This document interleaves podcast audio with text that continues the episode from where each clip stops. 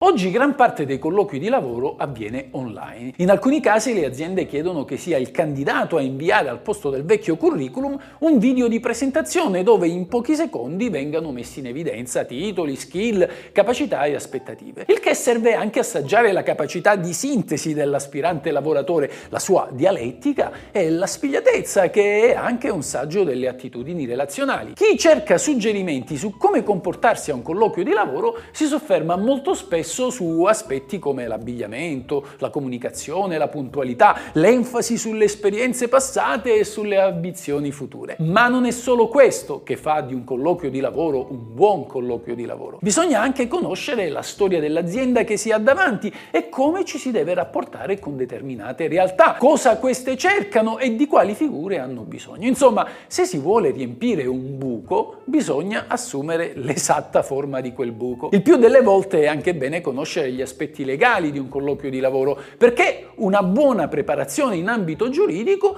è sempre ben vista da qualsiasi realtà imprenditoriale. E quando mi riferivo agli aspetti legali, non intendevo certo quelli di natura sindacale, che almeno in questa fase vanno accantonati. Il datore di lavoro non vuol vedere nel proprio dipendente un futuro antagonista. C'è sempre tempo quindi per parlare di inquadramenti contrattuali, orari di lavoro e retribuzioni, prima almeno della firma del contratto, e siccome la prima impressione è quella che più conta, come mi diceva sempre mia madre al primo giorno di scuola, al colloquio di lavoro bisogna concentrarsi su ciò che si può dare piuttosto che su ciò che si vuole ottenere. Ritorniamo però agli aspetti legali del colloquio di lavoro anche di quello online. Si può videoregistrare la discussione? È necessario firmare un'informativa sulla privacy? Si deve fornire una copia del proprio documento di identità? Si è tenuti a rispondere a domande sul proprio stato di salute o, nel caso delle donne, su eventuali gravidanze in corso o già programmate? Cosa rischia chi esagera nel gonfiare le proprie capacità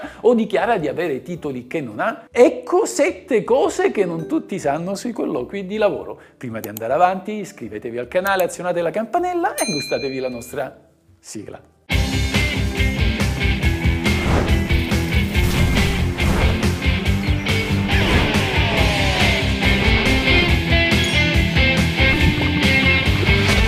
La legge.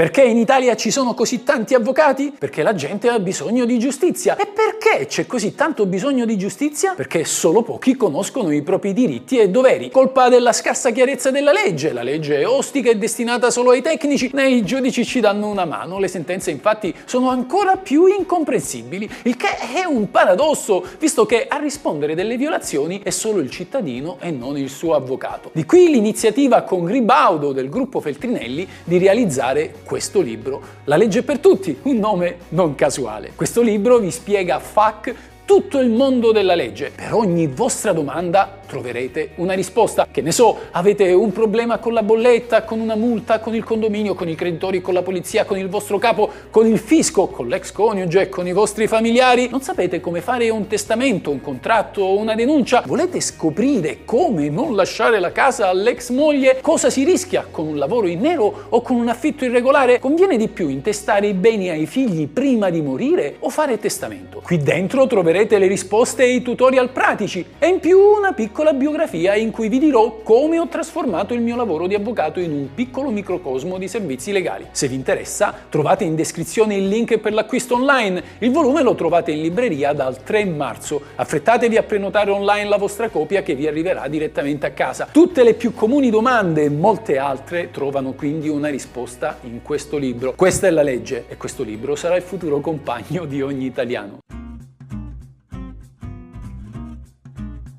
Le registrazioni e le videoregistrazioni di conversazioni all'insaputa dei partecipanti sono lecite a patto che non vengano effettuate negli uffici o in casa altrui e non siano comunque diffuse agli altri. Questo impedisce di registrare o riprendere un colloquio di lavoro in azienda, mentre invece è possibile farlo se avviene tramite computer. Difatti le comunicazioni online o tramite telefono possono essere oggetto di registrazione indipendentemente dal fatto che ciascuno dei conversanti è dietro la propria scrivania. Ciò Ciò che però si può fare del file è molto limitato. Come detto, non può essere pubblicato o inoltrato ad altre persone. Potrebbe tutt'al più servire come prova di eventuali illeciti per tutelare i propri diritti. Ma poiché il datore di lavoro ha ampia libertà di scelta circa i soggetti da assumere, il fatto di non essere stati valutati adeguatamente non è motivo per usare la registrazione in tribunale.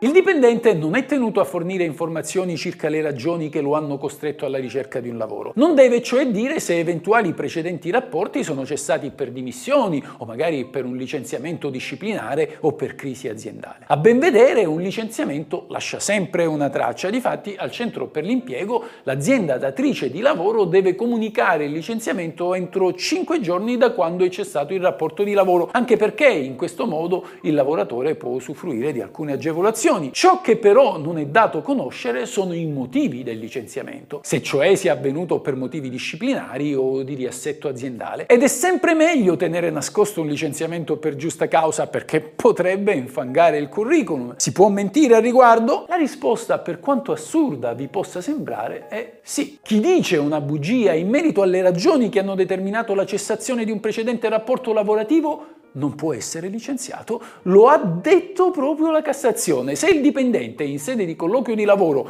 non informa la nuova azienda di essere stato in passato licenziato da un'altra azienda per una sua grave colpa, la reticenza non può costargli la perdita del posto.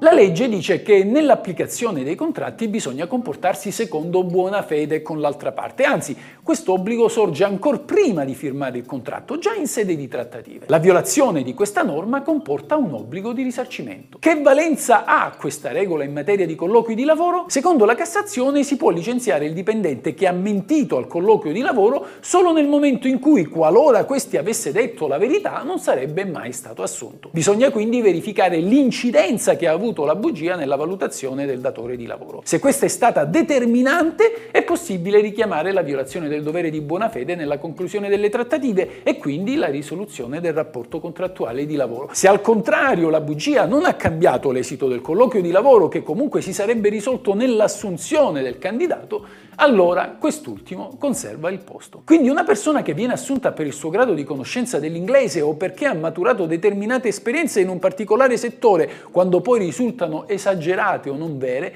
può non solo essere licenziata, ma anche citata per risarcimento dei danni. Risultato, per stabilire quali sono le conseguenze di un curriculum gonfiato, bisogna valutare la gravità della bugia. Bisogna in sostanza porsi una domanda. Cosa sarebbe successo se il candidato non avesse mentito?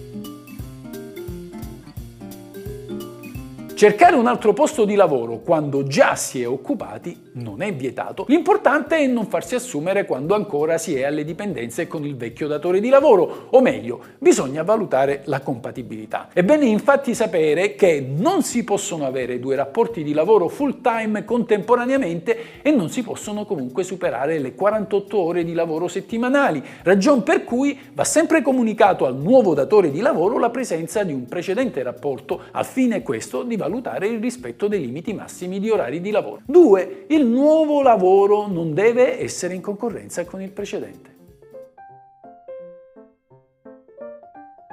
Nel momento in cui si fa un colloquio di lavoro bisogna richiedere la firma sulla cosiddetta informativa sulla privacy, questo almeno se l'azienda intende archiviare i dati dell'aspirante lavoratore nei propri sistemi informatici, fosse anche il numero di telefono, magari al fine di tenerne conto per una successiva assunzione. È diritto dell'aspirante che magari non abbia ottenuto l'assunzione sapere come i suoi dati saranno trattati ed eventualmente chiederne la cancellazione. Succede se il datore di lavoro dice al dipendente di volerlo assumere e poi non lo fa? Tutto dipende dallo stato in cui vengono lasciate le trattative. Se queste erano avanzate, l'abbandono immotivato è fonte di risarcimento. Per cui se l'offerta di lavoro non mantenuta ha provocato le dimissioni del candidato dal suo precedente lavoro, quest'ultimo avrà diritto a vedersi indennizzati i danni subiti. In caso però di una generica promessa o di una semplice manifestazione di apprezzamento verso il candidato, non si può ottenere alcun risarcimento. In sede di colloquio di lavoro non si può chiedere a una donna se è incinta o se sta programmando una gravidanza o magari di sposarsi. Sarebbe una violazione delle norme che vietano le discriminazioni di genere. Allo stesso modo il datore di lavoro non può chiedere informazioni sullo stato di salute di un candidato, trattandosi infatti di una verifica che può fare solo il medico del lavoro. Ecco altre domande che non si possono mai fare a un colloquio di lavoro. Di quale religione sei? Sei omosessuale? Sei sposato o sposata? Hai bambini? E se sì, come pensi di gestirli? Sei mai stato arrestato o arrestata? Quali festività segui? Da quale nazione provieni? Hai debiti? Bevi alcolici? Quando è stata l'ultima volta che hai fatto uso di droghe illegali? Sei disabile? Hai mai sofferto di disabilità? In questi casi non si è tenuti a rispondere e qualora si volesse farlo non si è obbligati a dire la verità. Questa è la legge.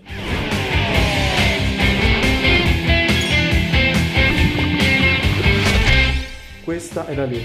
Questa è la legge. Ciao amici, se vi interessa sapere cosa dice la legge, come va interpretata, cosa si può fare e cosa non si può fare, il tutto in un linguaggio semplice ed accessibile a tutti, iscrivetevi al mio canale. Questa è la vera legge.